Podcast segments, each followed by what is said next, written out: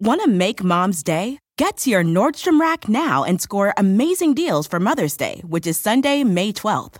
Find tons of gifts from only $30 at Nordstrom Rack fragrance, jewelry, luxury bags, activewear, beauty, and more. Save on Kate Spade New York, Stuart Weitzman, and Ted Baker London. Great brands, great prices. So shop your Nordstrom Rack store today and treat mom to the good stuff from just $30. Life is a highway, and on it there will be many chicken sandwiches. But there's only one McCrispy. So go ahead and hit the turn signal if you know about this juicy gem of a detour.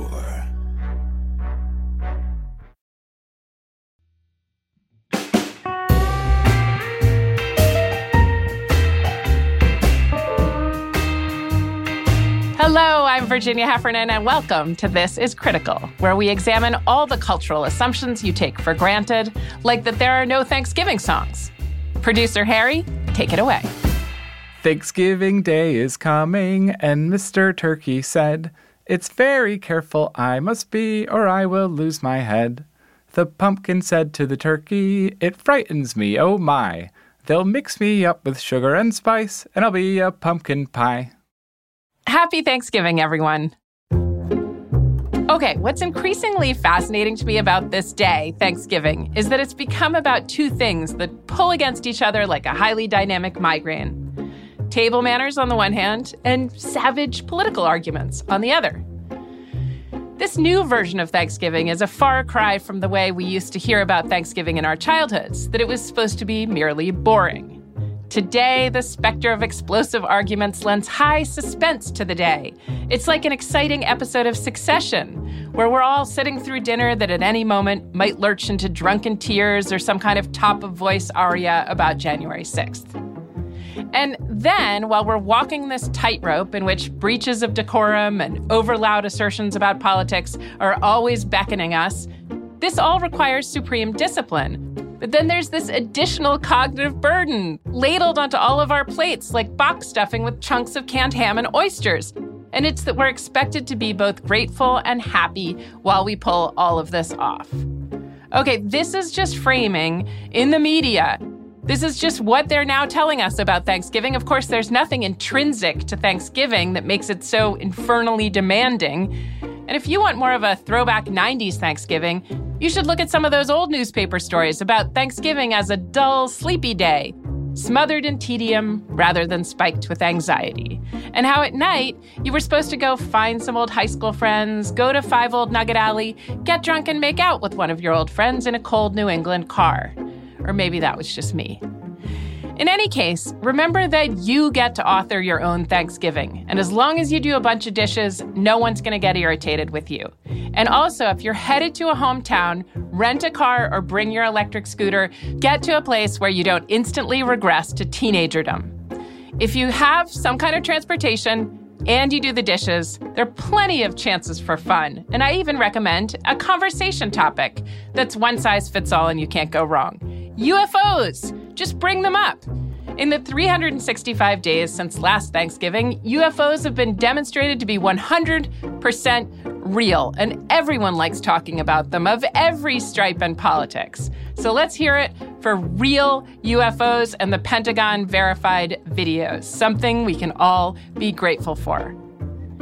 Today's topic is etiquette. That's right, but we're not being prescriptive. Instead, we've invited two guests one, a social scientist who's rather a manners skeptic, and the other is a member of the Emily Post Manners dynasty and gracious upholder of etiquette himself. That's Daniel Post Senning.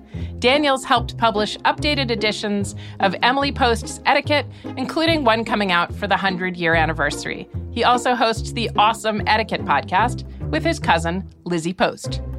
Daniel Post Senning, welcome to This is Critical. It is such a pleasure to be with you. Thanks for having me. Because we're in the midst of Thanksgiving, I thought it would be appropriate to ask you why this is the real time of year that people start worrying about table manners. This is supposed to be the teachable moment about forks and elbows and interruptions and chewing with your mouth closed. Has it always been this way? Have people people chosen this time of year to talk about it? Absolutely. Um, there is one day of the year where our web traffic spikes off the charts. Uh, we're talking exponential differences in terms of the number of traffic that we get, and it's Thanksgiving Day. And of course, table settings is the number one search that day. It crashes our website consistently. We can't um, we can't prevent that, so we just move all the table setting advice to the homepage and just leave it there um, as immediately available as possible. But it's a great etiquette holiday. It's based on Thanksgiving and gratitude. And if there's anything that's at the heart of good etiquette, it's core human relationship skills like gratitude. And the details, the manners around the table are important, but if etiquette's a combination of manners and core principles, Thanksgiving's got both. So it really is a the quintessential etiquette holiday. So I was reflecting on saying thank you a few years ago and wondering if it's a little because it's so habitual and because so many parents seem to coerce it from their kids. Say thank you. Um, send a thank you note that doesn't use the phrase thank you. That was my mother's favorite, you know, the, the old fashioned way. I love the sweater and I've been wearing it every day instead of thank you. But, you know, I felt I almost like maybe thank you is like I'm sorry. We just say it too often in those words. There must be another way to express a wholesome form of gratitude as opposed to one that feels a bit coerced or even perjured by overuse. That is such a great question because it also takes us to another essentially important fundamental value or principle when it comes to good etiquette, which is honesty or sincerity. And when I'm teaching children's programs, we talk about magic words please, thank you, you're welcome. And when the when when little children are learning to use these words, they learn them as really practical skills, and the the emphasis is always on the doing of them. But ultimately, as adults, we know that a, an insincere please or a sarcastic thank you can be as detrimental to a relationship as a sincere please or thank you can benefit it the magic isn't in the words, it's what you bring to them and it's your approach. And ultimately, that's the important lesson. So, do you have to thank someone? No. Do the thank you note police exist? Will they come get you if you don't? Probably not once you're out of the house and out on your own. But the fact that it's not an obligation, I think, makes it even more powerful the traditions that we inherit, the particular behaviors that we expect of ourselves and others, oftentimes called manners, things like finish your plate so that people know you felt well served or write a thank you note, um, are oftentimes shorthands. They're, they're shortcuts into places that are going to be really useful for us. If you were learning uh, a science education, you wouldn't have to reinvent the ideal gas law. You would be taught it. And the same is true of our social behaviors. There are a lot of things that we don't need to reinvent. We can learn them. We can stand on the shoulders of giants. And that's where I think a lot of those traditions can be really important and they can be really helpful. It's not that we're um, that we're forced to observe them, but I think they can be really practically helpful and they can be used to our advantage if we interact with them in ways that are intelligent speaking of standing on the shoulders of giants, you are from the post etiquette dynasty. Do manners run in the family? Is there a kind of induction ceremony? Are you tapped? Um, are you taught certain principles? How did it get handed down to you? It's a pretty organic process within the family. Um, it, it is a family tradition for the Post family. Emily was my great great grandmother. So currently it's the, the fifth generation of the Post family that are that are running the Emily Post Institute. The the backbone of what we do is updating the book that she originally wrote in 1922. And it is a unique tradition in that it has been evolved and updated pretty continuously for almost 100 years now. We're at about the 100 year anniversary of the tradition. And whereas most etiquette books are, are snapshots in time, if you go read Amy Vanderbilt's book. It, it, it, it, defines a certain set of social expectations at a certain time, or Letitia Baldrige many years later.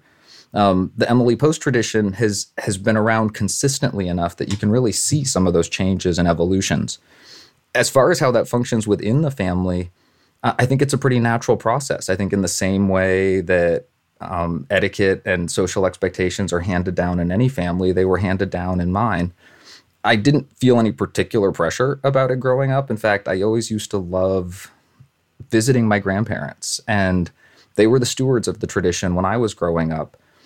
They were some of the most generous, welcoming, warm people I ever had the pleasure to to be around. So was there pressure? Did it ever feel awkward? No, exactly the opposite. My understanding of good etiquette is that it's fundamentally about putting people at ease and making people feel comfortable. And that same comfort I felt in my own family is what I would really hope the tradition of Emily Post etiquette provides for people as they come to understand it and, and, understand how it operates. That sounds lovely.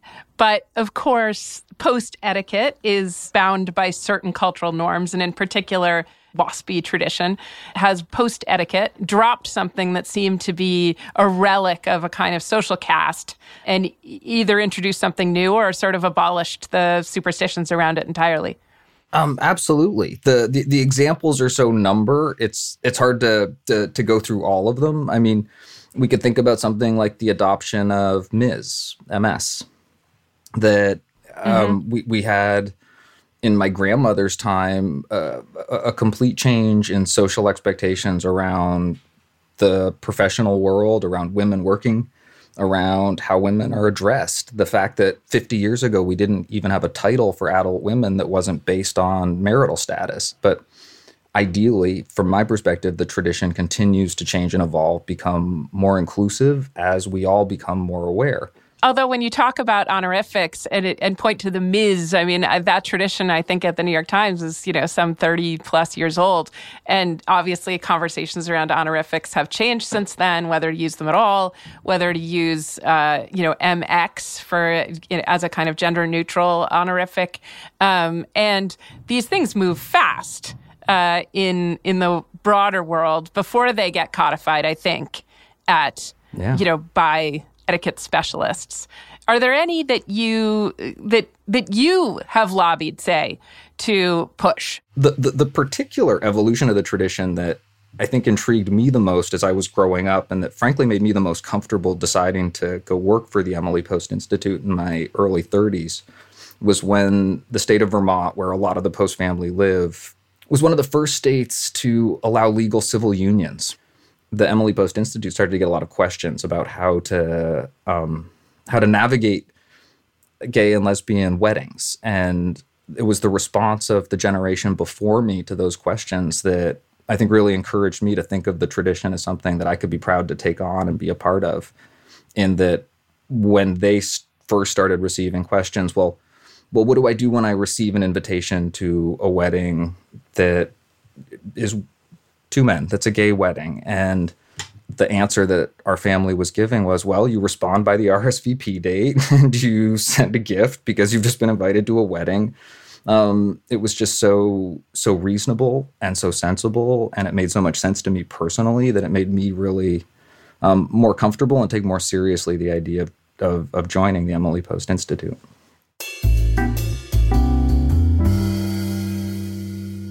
The one other concept that I think oftentimes comes up around etiquette is a question of judgment, whether etiquette is being used to assess others and to to rank or organize or exclude or include for, for, for any reason. And one of the concepts I really love to share when I get the opportunity is that I think etiquette can be transformational. It can be incredibly powerful when we use it as a tool for self assessment and self reflection. When we say to ourselves, how does the tradition of writing a thank you note function for me? Can it help me? Is sending this note going to benefit my relationship with the person that receives it? Powerful, powerful questions. When you're asking yourself, why didn't that person send me a note? The whole utility of the exercise changes completely. And, it, and from my way of, of seeing things, starts to become much less functional and, and, and much less useful to us, either individually or collectively. So, when you say that etiquette is inclusive at parties and especially dinner parties, I keep thinking that those are actually the kind of primal site of people's worries about etiquette. You know, the notorious 25 forks, and when you use this goblet, and when you use that one. I mean, we, we got to be talking about exclusion because this is a set of codes established to make sure some people never make it to the table. You know, there are examples of schools telling young kids they have bad manners because they eat with their hands when that's the way they've been taught to eat in their households, uh, including every one of us who grew up eating pizza or hamburgers or hot dogs. Um, I mean, you got to see some of this. I, I, certainly recognize that exclusion exists in the world. I recognize that um, that racism exists, sexism exists, homophobia, um, judgment of people based on socioeconomic status um, is is very real. I also think that etiquette doesn't run contrary to the realities of the world that we live in. I also yeah. I, I, I can't hear you talk about it and not mention that there are so many things about the table that express values that are very different than the ones that you just talked about. That you could look at a table today and see it as a place where equals come together. No chair is higher than any others. Every place at the table is set the same way. And this was a development, this was an evolution from the traditions that preceded it, where the king sat at one end of the room on a throne that was higher than everybody else. And we retain some traditions from that past. We have potentially a host who plays a leadership role, but while they now guide their guests through the meal, they don't dictate it in the way that the the potentate or the king used to. We've we, have hmm. we have come down to the table where we, we we sit together and we share the food equally, and there are a lot of egalitarian values that are expressed at the table. Part of, I think, the the reality that that our manners and our social expectations emerge from societies. I think the the power structures that are at work in a culture are going to be apparent and are going to be a part of the social expectations, the manners of that culture or society. And to me, you want to be looking at those those fundamental issues and definitely how manners perpetuate them or, or um, that put them into play. But I don't think you're ever going to escape the concept of manners. I think as we get more inclusive societies, better functioning societies, the manners will work better. But I don't think they're going to go away, if that makes any sense. After the break, advice for the Thanksgiving table, plus a sociologist helps us understand the role of manners in society.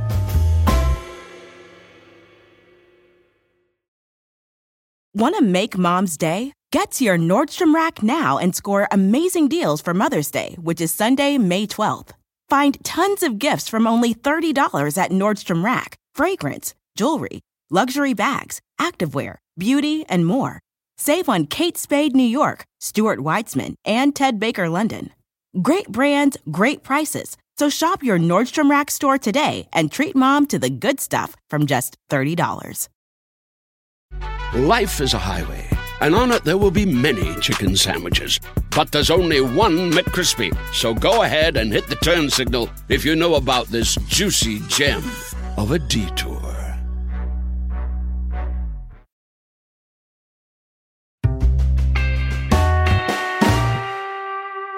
Welcome back to This is Critical. We've been talking to Daniel Post Senning, great great grandson of Emily Post, who wrote the book on etiquette. Lately, there's been more attention to the way manners perpetuate inequality. And I wanted to know if Daniel has seen etiquette's reputation take a hit because of that. I'll tell you about something that was really interesting. We we did a uh, a study with a, a branding group a number of years ago now, and they looked at people's responses to the word etiquette. They charted people's emotional responses. So you ask for one word replies or associations with the word etiquette, and then they assigned positive, negative values, and they chart it out, right? So the distribution pattern they got, they told us was unique from all their time doing this kind of a study. They had a tight little cluster right in the middle, the positive associations, and then a very broad distribution around the periphery. So basically, people had either very strong positive associations and feelings about the concept of etiquette or very negative um, associations and feelings about the word etiquette. Some people remember someone they were very close to, a mother, someone who initiated them to something that was valuable to them, a business mentor. Other people remember an experience where they felt judged, excluded, or out of place in some way, something that was very personally um, uncomfortable and difficult. And, and that's a reality. That's a reality anytime I'm talking about this topic. And I absolutely recognize it. I know that that's part of part of the, the ground that I walk on when I do this work. And the best that I can do is try to offer people the perspective I think that makes it the most potentially useful because I also think that social expectations are something we're never going to escape. They're always going to be with us. We don't operate independently. We operate in a network of human connection and it's a lot of work. There's no easy or simple answers. So the two things that I'm understanding now about Thanksgiving is year after year we discuss table manners and vicious arguments as what the Thanksgiving t- table produces. Um, tell me about what you think are the baseline manners we should all bring to the Thanksgiving table that are inclusive and and and don't require all kinds of you know you don't need to have a postdoc in manners to to pull them off. And then after that tell me about arguments because you know depending on the table some people think a lively frank and friendly exchange of views is what a dinner table's about. I love a political discussion at the dinner table. Um, i think it's important to pay attention to that day and that meal. So to me that means really knowing knowing your audience and and maybe I know my audience is you and that you and I having a a good and honest and maybe vigorous discussion about politics, religion, dating, or our love lives, the three uh, topics that were not discussed in polite company. um, but but without which we wouldn't have spiritual lives or functioning civil society or um, a love life are important. And they're important to you. And I, I would enjoy that conversation with you. In general, I'm going to defer and I'm going to say, you know what? Those conversation topics are definitionally potentially very controversial because people have very different and very strong opinions about them. If we can say, let's take this hour, hour and a half, two hours, and not invest it with conflict, let's make it a time of hmm. Thanksgiving and togetherness and um, appreciation for each other and the things we have in life to be appreciative for gratitude is a uniter. It's something that brings people together and it brings communities together. And if if, if we can make the space uh, a safe space for that concept, I think it's worth doing. One of my favorite concepts is you got you got to have some understanding of formality for your informality to to function. Otherwise, you're just doing what you do. If you've got some concept of the range of options for yourself, then you're making choices. So walking up to that dinner table, like fired up, ready to go, I don't think you're making a lot of choices. When everyone's tiptoeing around arguing, or when you know that there's a potential argument that could happen, the thing that I think diffuses, and you can tell me if you, if you agree or not, the thing that most diffuses tempers is not just simply anodyne discussions of the weather or kind of general gratitude for having your health, um, but um, stories. I just think the dinner table conversation should be stories. Should be you were around during the uh, you know during the protests for the Vietnam War, or you know tell me what that was like, or tell me what it was like to go to Howard, or tell me what it was like when you you know briefly lived in Johannesburg. I love stories about I mean any virtually anything. So what I counsel my kids to do is narrative, narrative, narrative. No polemic, just stories. What do you think? I like I, I, like stories. I mean, stories are how we connect. It's how we understand the world. I mean, yeah. n- narrative is how we we fundamentally connect emotionally to anything. And um, I couldn't agree more. Also, it, sort of implicit in what you're talking about is a willingness to listen, uh, questioning yeah. others, uh, uh, cultivating a curiosity about the people around you and the world you live in. I think ultimately being interested makes you a more interesting person. Um, yeah. I, I, I, like to tell people that just because you're in tier one conversation territory, safe conversation tor- territory, doesn't mean you need to be boring. It doesn't mean you're always talking about the weather, particle physics, the opera. I mean, it, eh, it, there are a lot of safe conversation topics that are that are deep. People are interesting, and if you're interested in them, um, I think it, it, it opens a lot of doors. No question. Thank you so much for being here, Daniel. This has been illuminating. Thanks a lot. It's my pleasure. It's pretty obvious why someone like Daniel Post Senning would have a sanguine outlook about etiquette. It's his family's life work. But I can't shake the notion that some of this stuff is just a bunch of aristocratic affectations or even some kind of menacing tool of the regime. So I wanted to talk to a critic of manners. Mervyn Horgan is a sociologist at the University of Guelph, just outside Toronto. Mervyn, welcome to This is Critical. Uh, thanks for having me, Virginia. Delighted to be here. See, look how polite you're already being. I am delighted to have you. How about that? Um, the, the, the, pleasure is all mine. I insist. no, no, no. No, it's mine. It's an honor. Okay. It is said there's a direct relationship between manners and morals. I think there's some expression like manners are morals in miniature.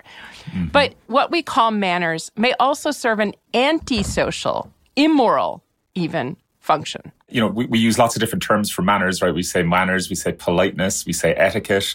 And the one that I'm interested in is civility because mm. whenever we talk about, whenever we invoke something like civility, we all, we also automatically invoke its opposite, which, you know, could be incivility, but is also kind of barbarism, right? Mm. We, we kind of mm-hmm. contrast civilization and barbarism. So I think it's very, it's very interesting to think about the kind of historical connections and the, the kind of etymological links between um, the idea of manners and civility and civilization being cultured, right? So suddenly we get all these sorts of value, moralistic kind of judgments on top of really very basic little um, sort of interactional norms. It, I hadn't thought of it, but it evokes this problematic, let's say, relationship between civilization and barbarism. Mm-hmm, I think of people mm-hmm. saying to their children, and I've done it before, were you raised in a barn? You know, yeah, that there's yeah. something almost feral um, yeah, totally. or inhuman even about um, about people with quote bad manners. Yeah, yeah, and so it's interesting because the the sort of um, the kind of history of manners over time and how they how the, the emergence of kind of um, etiquette as a marker of civility and of of kind of being an upstanding moral citizen sort of thing is really connected to distancing oneself from the animal, right? It's about mm. Increased distanciation from animality, which is really, really fascinating. Yeah, I was just looking at the posts. Uh, you know, this this dynasty of um, etiquette experts. There are kind of ten just baseline requirements for comportment at the Thanksgiving table, and they seem to imply a lot of sort of distance and uprightness, as you say. So obviously, you're not meant to chew with your mouth open, as many animals do or and you have to use forks in this very elaborate distance from your food way mm-hmm. you know and sit back without elbows on the table and those things really do seem an effort to distance yourself from kind of a pig at the trough yeah, um, totally, totally. Yeah. And even simple. So, so, the use of cutlery is really interesting, right? There's a, you know, old, old kind of book on the history of manners by a, an old sociologist by the name of Norbert Elias, and he talks about the rise of the fork hmm. and he hmm. connects the emergence of the use of the fork. He connects it to the sort of growth of ideas of private life and interiority and the, the the removal of the kind of communal pot that we eat from, and that the fork is a sort of a symptom of individualizing society at the dinner table and things. Ah, that everyone yeah. has his or her own fork. Um, exactly. so then it, it, implies then that you have your own plate, right? That you you have your own meal as opposed to sticking your hands in the bowl of mush and chowing it down together, right? Um, right, which sounds like a lot of fun. it um, does. well, it's cool, right? Because then, because then, if we have like the hamburger and you rediscover the sensuality of touching food with your hands, then right. I want to start with what I know you've seen as the the great pro-social possibilities of manners, ways of being in the world that promote social harmony. You mm-hmm. saw this recently at a relatively recently at a public skating rink where you yeah, did uh, yeah. research while on ice skates participatory yeah, research. That's right. So we uh, we basically a group of um, myself and my uh, uh, co-investigator Saara Liinamaa and a team of graduate students. Uh, we hung out at two different. Um, sorry, we we engaged in naturalistic and participant observation at uh, two different um, uh, ice rinks. So you were um, watching and skating. Come on. We were both. Yeah. So we were naturalistic observation would mean we sat on the perimeter and watched it we kind of found that the rink is a very positive sort of a social space where lots of hierarchies that are salient outside the rink, age being a really important one, I think, um, are disappear on the rink. So you'll have, you know, a uh, say a 40 something year old Irish guy who's learning to skate uh, stumbles over and falls and next thing you know a 6 year old kid whizzes up and says hey are you okay? Can I help you up? Nice. you know that's not that's not how the world works generally right? 6 year olds helping otherwise competent middle-aged men, you know. So um, so we, we found that really interesting. Um, and because it's a space where you have this mixing of skill levels, um, it's a space where failure is permissible and you can kind of laugh it off, right? Whereas, you know, if you're at a if you're at a high level meeting at work or something and you mm. you fall or you do you say something stupid or you you know do something silly, it's really embarrassing. Whereas at the rink, that sort of failure, that that embarrassment is kind of permissible. So now to the dark side of good manners. Um, mm-hmm. Tell me about the relationship between etiquette, manifestations of civility, mm-hmm. and exclusion, etiquette mm. and inequality. You know, so you can think of spaces where where there are very rigid sorts of norms of civility. So, say like an opera house, right, where there's very, you know, the people are dressed up. It's yeah. strict, you know, there's kind of strict conventions around when to clap and this sort of thing. And, you know, oh, somebody claps after you know the first movement what oh my goodness and you kind of look at them so that that particular practice of the silent the silence of an audience in between movements where you only clap at the end of the mm. entire symphony whatever it is that's that emerged in france um, as hierarchies in france started to flatten in the post-revolutionary period mm. so audiences previously if you went to the opera it wasn't for I mean, you, people were wealthier, but it was people would eat food and they would throw their chicken bones at the performers in the middle of the of, in the middle of the opera, right? I think there was a riot in New York City over yeah. which performance was better by people that had come to boo the tenor. Um, right, right. but um, but yeah, so interestingly, right, if, as you're describing it, post-revolution in a more equal society, that's when the manners kick in. Yeah, so it's so what happens is the the aristocrats are the the people who were kind of born into title are going now, but now there's all these nouveau riche scumbags, right? These mm. these former peasants, right, who've, who've risen from the dirt are appearing at the opera because they want to engage in high culture activities. Mm. So now they have to find ways to provide to make marks of distinction. The aristocrats, so the aristocrats start to fall silent, so they can kind of then, you know, look down their noses at these at these newcomers who don't understand that one should be silent at this point. Um, so it becomes a marker of distinction and a way of elevating one's own position. So really, I mean, manners, comportment, uh, demeanor, decorum, right? Mm-hmm. They're all sort of little behavioral cues that are really they're not about the individual they're about they're always about the interaction right so you can think about kind of ritualized settings like a dinner but even very simple what we call interaction rituals in sociology like saying hello things like this these are all opportunities to demonstrate one's kind of orientation to the world and, and to demonstrate one's status, but in particular one's status vis-a-vis whoever you're interacting with, right? Yeah.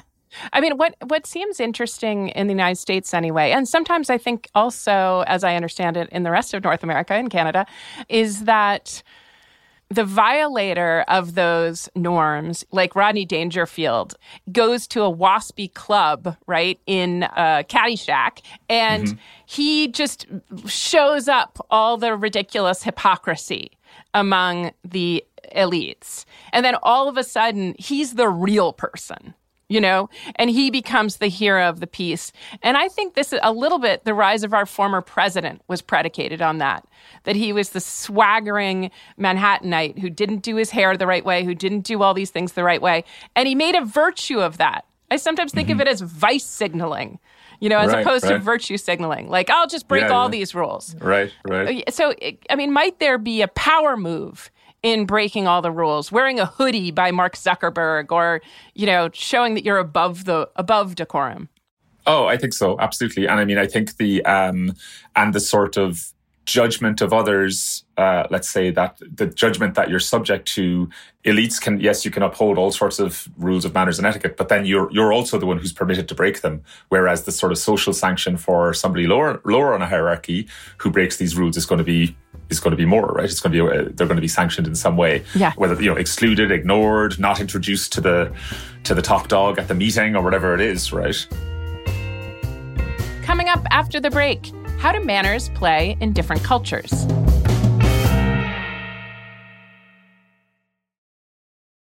Life is a highway, and on it there will be many chicken sandwiches. But there's only one McCrispy. So go ahead and hit the turn signal if you know about this juicy gem of a detour. After the end of a good fight, you deserve an ice cold reward. Modelo, you put in the hours, the energy, the tough labor, because you know the bigger the fight, the better the reward. Modelo, the mark of the fighter. Drink responsibly. Beer imported by Crown Port Chicago, Illinois.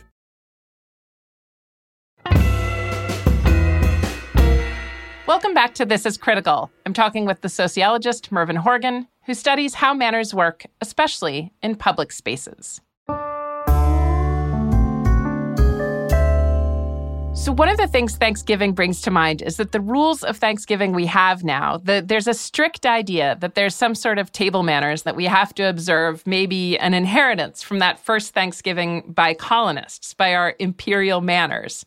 Or, you know, that, that idea in the empire, we do it this way because we're English. You know, we're meant to make that table different from the world of indigenous people, the colonized people, the people the English were attempting to colonize. And that's relevant, I think, to the question of manners in a place like Ireland or even a place like Israel, um, where defying the manner of Europeans in the case of Israel or the English in the case of Ireland is kind of a, a part of the way that the national culture is formed.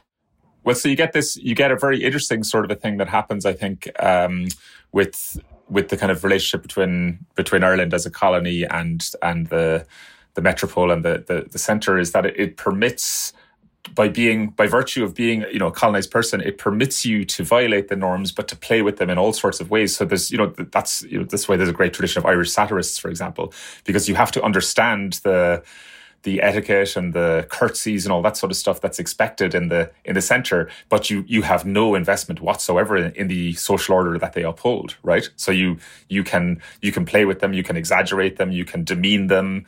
Um, so I, I think the kind of tradition of irish satire eh, writing and and uh, kind of comedic performance is definitely related to this. Yeah i think that's absolutely right. Tell me about a, a way ways that manners express or codify kind of racist inequalities. Mm-hmm. Yeah, so there's um, there's a really good sociologist. Uh, I think he's currently at Yale. A guy called Elijah Anderson. He's a famous kind of urban ethnographer um, in in sociology, and he he has done work over the last 15, 20 years. He wrote a book called The Cosmopolitan Canopy, and it's a study. It's basically based. It's based on him hanging out at a lunch counter at the main market in, in Philadelphia, uh, and that he calls it a cosmopolitan canopy, this sort of place where where kind of racial difference is kind of sidelined momentarily, where he, as a middle-aged black man, can sit next to a white guy and talk about sport, and that there seems this this kind of veneer of civility. But then he says, he says, you know, like a, a condition of existence for African Americans is that they have to negotiate life in white spaces, whereas white people in America very rarely have to negotiate being in black spaces as a condition of their everyday lives. So he says that if you're an African American in public space, that you you can have this, this veneer of civility, people can be kind to you and whatever, but there's at every moment there's the threat or the possibility of what he calls the N-word moment that every single African American will ex- has that has this threat looming over them that somebody will call them out in some way or will make some, you know, accuse them of something or make some kind of racist remark. And that this is an, an omnipresent feeling for for African Americans in public space. I think that's really astute, right? He talks about this, and you know, to just and he he, he outlines some of them in, in the book, right? It's worth definitely worth having a look. The problem that I want to submit to you in okay. in your new role as like manner specialist. Um, I don't think that the posts could handle this one. So I was on a flight from Morocco in a very tight coach.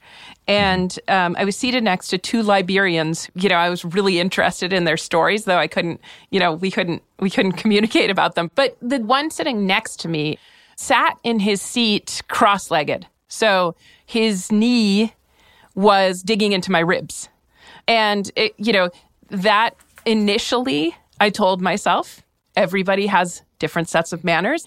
But the deeper it dug into my ribs and the longer the flight went on, the more my politics gave way to an effort to balance. I mean, certainly from an American, I wouldn't have accepted it. And certainly from an American man, I would mm-hmm. think it was like some kind of spreading and almost like vaguely assault. And mm-hmm. but mm-hmm. but from this guy I just assumed there's another world I don't know about and good cultural relativism. Right, right. Anyway, right. didn't get any sleep, played a little video game on my phone the whole time. It was fine. But what do you think? What should I have done? So I think there's one very interesting thing about about um, the relationship between civility and the built environment and our material environment. So an airplane is a fantastic example.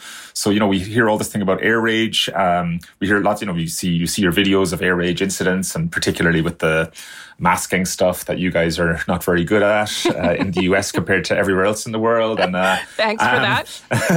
thanks for that um, elbow in my ribs. there you go. There you go. Just a little little nudge. Yeah. Um, we tend to kind of ascribe something that it's it's some moral failing of an individual, let's say, um, on an airplane because they get angry about somebody pushing their seat back or something like this, right? But when we think about the relationship between the material makeup of where we're sitting, so airplanes are smaller and smaller. You've got less and less space you're more and more constrained I, I, am of the opinion that it's less about the fact that individuals have some kind of in, are inherently crappy to each other, more that we have there's sort of elements of our material environment that produce possibilities for conflict between us, mm-hmm. right? So so badly designed parking lots produce arguments between people yes. about parking slots, right?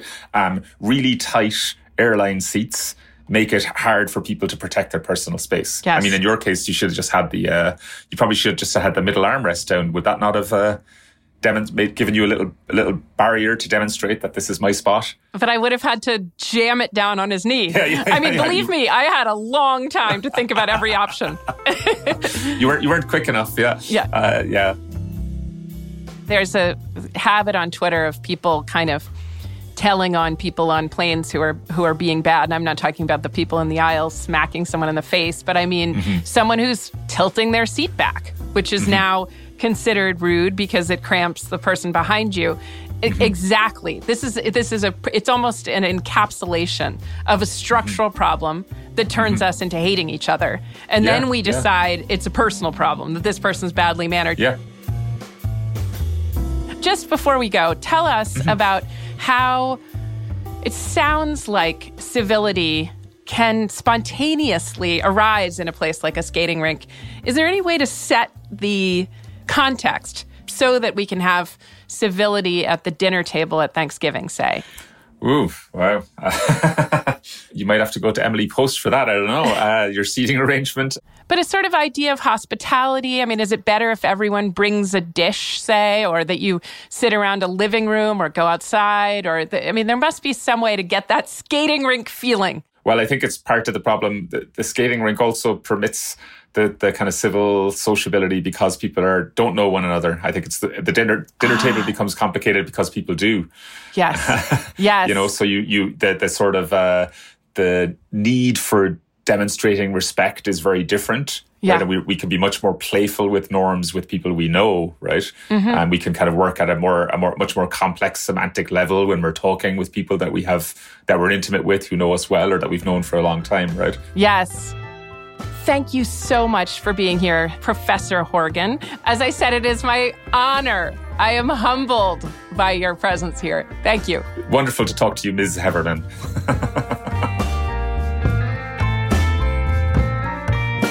That's it for this week's show. Make sure you don't miss next week's episode by following us or subscribing on Stitcher, Apple Podcasts, Pandora, or wherever you get your podcasts.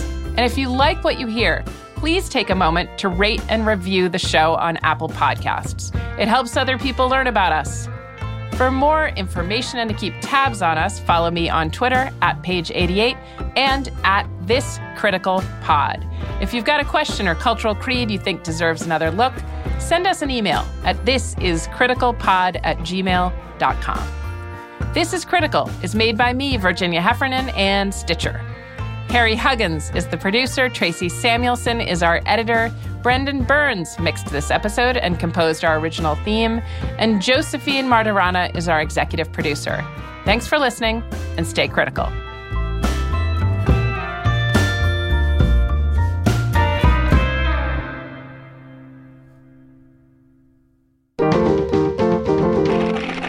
Stitcher.